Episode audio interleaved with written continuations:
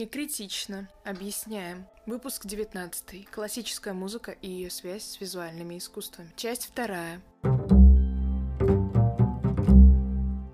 Здравствуйте, дорогие слушатели! Это вторая часть подкаста про классическую музыку и ее связь с визуальным искусством в наши дни. Вместе с приглашенным спикером Евгением Авдеевым мы обсуждаем все сложности восприятия классической музыки и то, может ли она хотя бы как-то прижиться в современных арт-институциях, или ей суждено остаться только в консерваториях, а арт-институции будут довольствоваться саунд-дизайном. Что же, начнем слушать?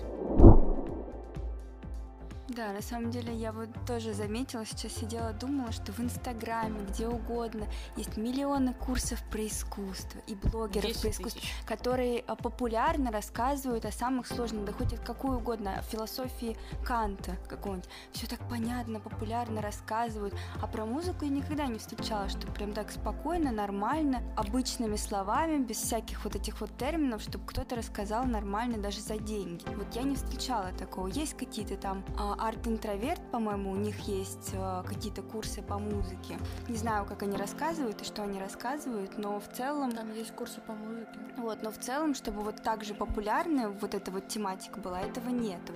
Мне интересно, почему? Потому что а, я встречала некоторых людей, которые а, выкались из консерватории, музыковедов и а, музыкантов. Если говорить про музыковедов, то они хорошо пишут, то есть они умеют писать, а музыканты не умеют писать. Может, Поэтому... А их не учат, они 24 на 7 пиликают на скрипке или дудят в дудку. Очень узкоспециализированно. Представьте себе, а вы с 7 или даже бывает иногда с 4 лет просто играете на скрипке. И больше ничего. Музыкальная школа на скрипке, музыкальное училище скрипка, консерватория скрипка, кто-то после этого идет еще в аспирантуру, в ассистентуру. Пардон, музыканты учатся дольше, чем врачи. 20 лет они на это убьют. И больше никаких навыков у них на самом деле ничего нет. То есть он играет условно как Рихтер или Ойстрах, но больше он ничего не умеет. Открыть рот, ну это, это минимальное количество музыкантов, которые что-то реально могут связать. Это как бы, если мы берем дирижера, дирижер это в первую очередь голова, мозги. Вот э, дирижера поставьте к микрофону, он вам скажет то, чем он занимается, что он э, держит в руках. Некоторые пианисты, но потому что это как бы метавселенная внутри себя. Когда ты все-таки маленькая часть, ну, то есть нету образования банально. То есть э, это вопрос общего гуманитарного образования. Слишком жесткая заточка. Э, если сравнить с Европой, у нас колоссальная разница, почему наши ребята после 18-19 лет с руками и ногами берут там в Швейцарии, в Германии на учебу, потому что это готовые музыканты. А у людей, э, в смысле, в Европе э, к этому моменту только люди начинают играть на инструменте. Представьте, один ребенок в 5 лет начинает играть на скрипке, а другой в 15 или в 14, как в Европе. Ну, это колоссальная разница. Э, то есть это вообще, ну, ну это Мазерати и Запорожец просто если так по чесноку. Но при этом одни у них есть какое-то глобальное представление, они э, ну, на другом уровне к этому всему подходят. Даже в моей специальности у нас много народу начинает э, заниматься музыковедением с юных годов, но бывает, извините, человек может поступить в 15 лет, а это философия музыки, это восприятие истории, культуры и всего остального вместе. И представление, когда человек к этому приходит после вторым высшим образованием, как это в основном происходит в, универс... в университетах э, в Европе. Это совершенно совершенно другое представление, когда человек, знаете, 25-30 лет только начинает этим заниматься. У него есть какое-то другое гуманитарное образование. В мы можем говорить про видеоарт и цифровое искусство как как раз-таки про путь сближения, который возможен, потому что все-таки мне кажется, если бы кто-то из, э, так сказать, это представителей вот этого музыкального классического направления всерьез заинтересовался бы как-то промоутировать себя в интернете, это, я думаю, было бы несложно сделать, но, как мы уже говорили, видимо, этим особенно никто не занимается. То есть ты назвал два, два портала, то есть где там есть какие-то именно музыковедческие статьи, как я понимаю.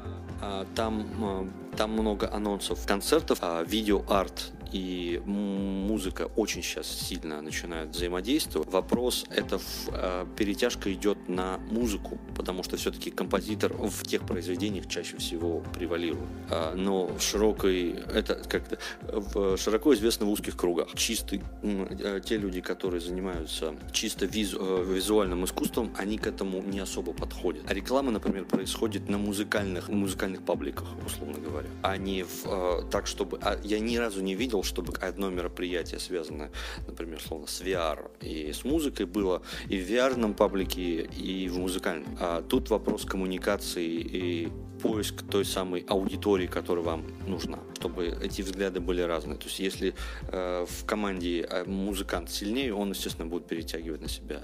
Честно, я не занимался специально что так, чтобы вот э, следить за этим. Это нужно, по сути, социологическое исследование делать. Это взаимодействие есть, и большинство произведений, мало того, большинство произведений таких крупных, например, э, недавно в Москве был, э, во-первых, юбилей 200 лет Достоевскому. Там были новые спектакли, в том числе оперы ставили. И эти оперы, соответственно, есть там и режиссура есть, и музыка есть новая, и какие-то визуальные внешние э, штуки. И то есть, по сути, все крупные произведения, которые происходят, они уже начинают связанным быть э, с визуальным искусством. То есть, грубо говоря, вот в этом новой какой-то опере по Достоевскому музыка была какой-то второстепенной? Нет, они, они более в баланс начинают входить э, вот это вот все-таки диффузия взаимодействия, э, оно качественно. У меня был вопрос к терминологии. Когда вы сказали, у вас видеоарт и цифровое искусство, а для меня это, ну, это, это же синонимы. Э, цифровое искусство может быть вообще каким угодно. Цифровое искусство — это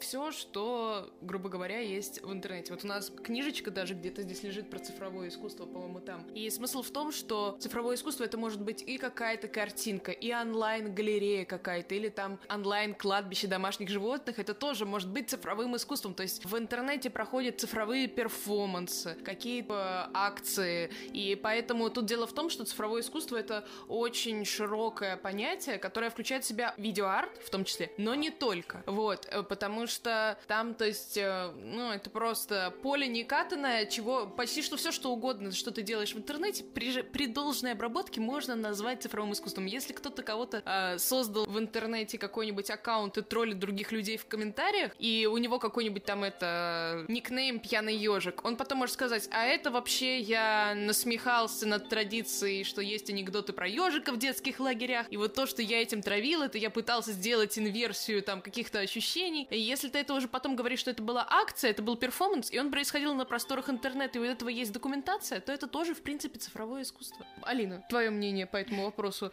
Э, просто это... Тут дело в том, что терминология, вот как ты говорил про классику, неоклассику, там, авангардную, то есть, что есть какие-то названия, но часто они как бы еще не до конца сформированы, а что под оболочкой. Это, в принципе, ну, я не знаю, по крайней мере, как э, это в живописи, но музыки явление заканчивается, и тогда уже появляется теоретическая база. Первая работа связана, например, есть такая сонатная форма, она была написана а, уже после того, как в классическом виде сонатная форма в творчестве Гайдна, Моцарта, Бетховена закончилась. Они уже все троем умерли. Она была, по-моему, написана в 1836 году. Адольф Берхард Маркс был такой э, автор. То есть э, теория законсервирует это все уже в историческом понимании. Наверное, когда это все закончится, тогда мы будем знать, что такое современная музыка. Может быть, это будет так же, как, знаете, название «Новейшая история» и «Новое время». Это ведь термины, например, и «Средневековье». Сейчас мы смотрим, как это Средневековье может быть с 5 по,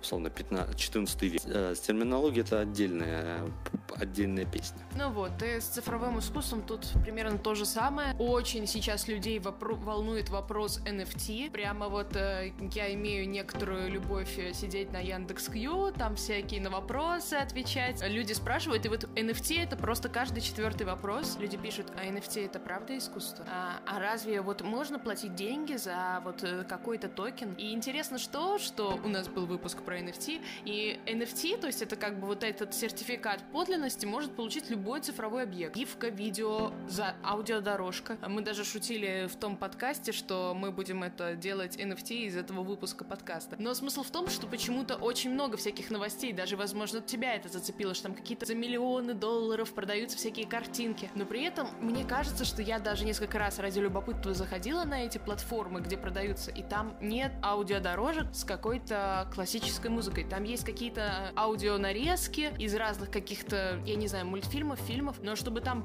грубо говоря, продавался кусочек симфонии упакованный, и типа, и ты можешь вот им как бы владеть. Такого, кстати, я не видела. Но просто, может быть, не дошли руки еще. Это первое. А во-вторых, современные современные композиторы симфонии конкретно не пишут. А эта музыка будет принципиально иного понимания. Она может быть консонансно-гармоничная, вот как тот же самый Эйнауди, я не знаю. Ханс Циммер тоже гипотетически его можно записать, хотя он кинокомпозитор больше. Но вот если говорить и кинокомпозитор, например, и академический, Джон Уильямс, Гарри Поттер, у него есть реальные симфонии. Он бы гипотетически может, мог бы сделать NFT. Non-fungible token. И тут дело в том, что или ты видела что-то такое, Э, как музыка Нет, мне просто кажется, что если записывать симфонию, вот так для NFT это будет сложнее, потому что так-то я нарисовал картинку, выложил, про, продал и прочее. А с симфонией это нужен дирижер, нужны музыканты. Мне кажется, это организовать будет сложнее. Э, Квентин Тарантино с тобой поспорит, он же э, вырезанные части из криминального чтива захотел это делать, но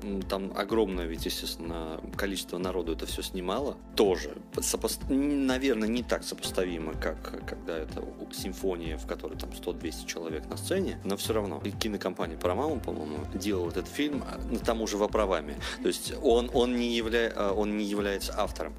Вот, как раз. Если вот э, по поводу симфонии, то можно себе представить, что какой-то оркестр захочет это делать, то есть их интерпретация в единственном виде э, сделать как NFT. Но это очень закостенелые организации, поэтому, может быть, они пока до этого не дошли современная музыка, она либо мало кому интересна, как бы это пост-авангардная, да, это в основном а, что-то с попыткой звуков сделать что-то принципиальное новое или какую-то комбинацию звуков, понятных, но в необычном соединении. И количество потребителей этого ми- минимально. Либо, ну, тот же самый, я не знаю, Джон, Джон Уильямс какую-то свою симфонию или сонату сделать. Ну, то есть просто, наверное, руки еще не дошли.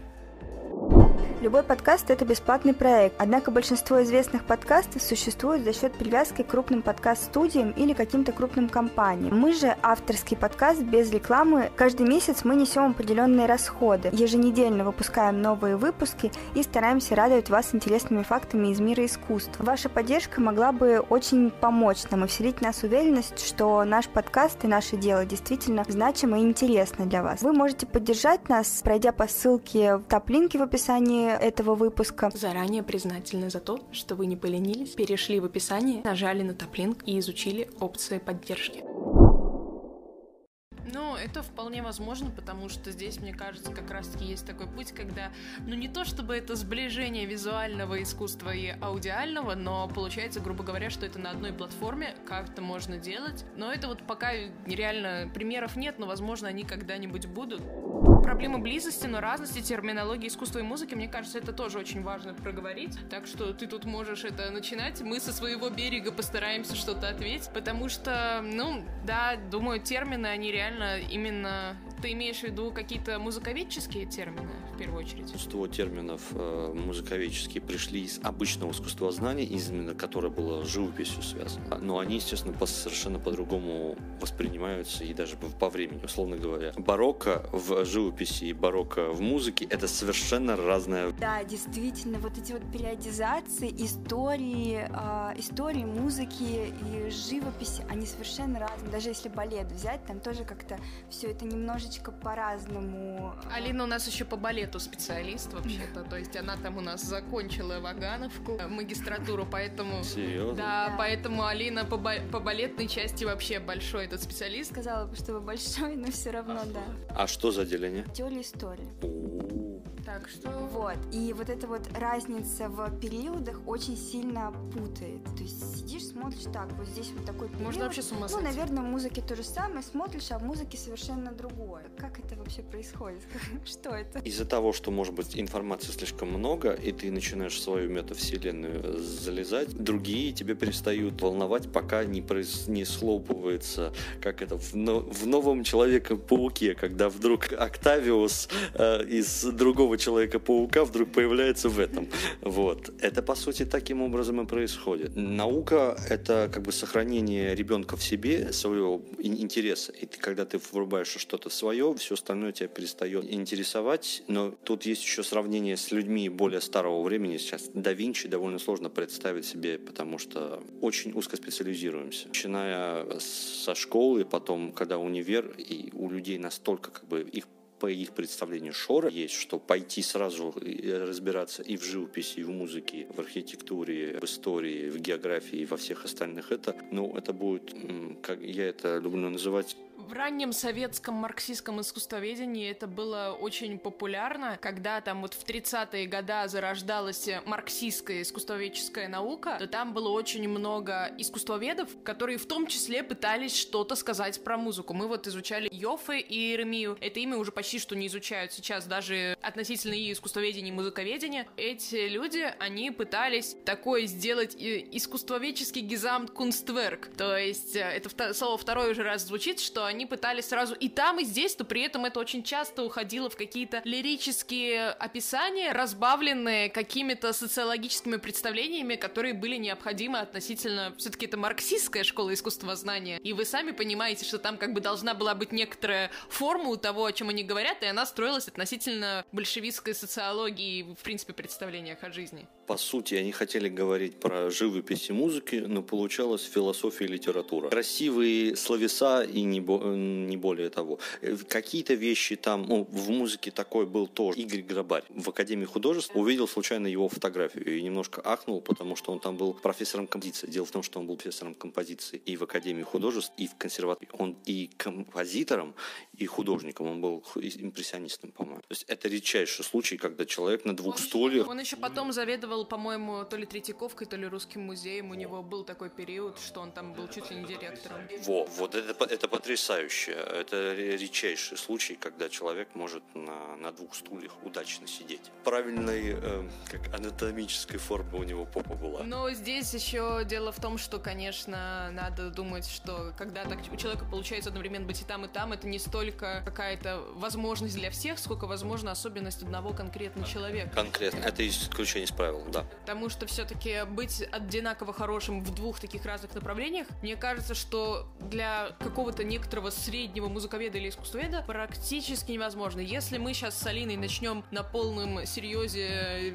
сделав э, мордой кирпичом, размышлять про Баха или про что-то еще, мы, конечно, в принципе, если почитаем пару книжечек, наверное, сможем что-то сказать. Но какой будет с этого профит? То есть просто, ну, мы не потратили на это столько лет, сколько тратят настоящие музыковеды. Как ты говорил, 20 лет готовят музыкантов, все такое. И музыковедов, наверное, не меньше. Музыковедов чуть-чуть меньше, просто потому что в музыкальной школе музыковедения нет, потому что, ну, ребенку в 8 лет довольно сложно э, выдавать словеса про Моцарта и Брамса. Но очень часто, когда какой-нибудь искусствовед, а, который занимается живописью, начинает еще и про музыку писать, или музыкант, который занимает, музыковед, который занимается музыкой, начинает немножко про живопись, это очень похоже на притягивание. То есть ты разбираешься в музыке, Конечно. вот решаешь взять и живопись, и ты просто не разбираясь, притягиваешь все за уши, и как-то это очень притянуто выглядит и неестественно. То есть все равно не, не разбирается человек. Это очень часто невооруженным взглядом видно. По крайней мере, мне, когда музыковед что-то из живописи притягивает. Это вопрос, если у тебя другой фокус. Если ты музыкант, и музыкант тебе рассказывает что-то про картины, ты вряд ли это просто считаешь, у тебя нету инструментария, чтобы сказать, ага, вот здесь навалял, тут э, совершенно другая эпоха, и вообще, что за дичь ты тут несешь, друг? Давай иди почитай. Или просто не, не выходи на нашу поляну. Тут вопрос, кто слушает, условно говоря.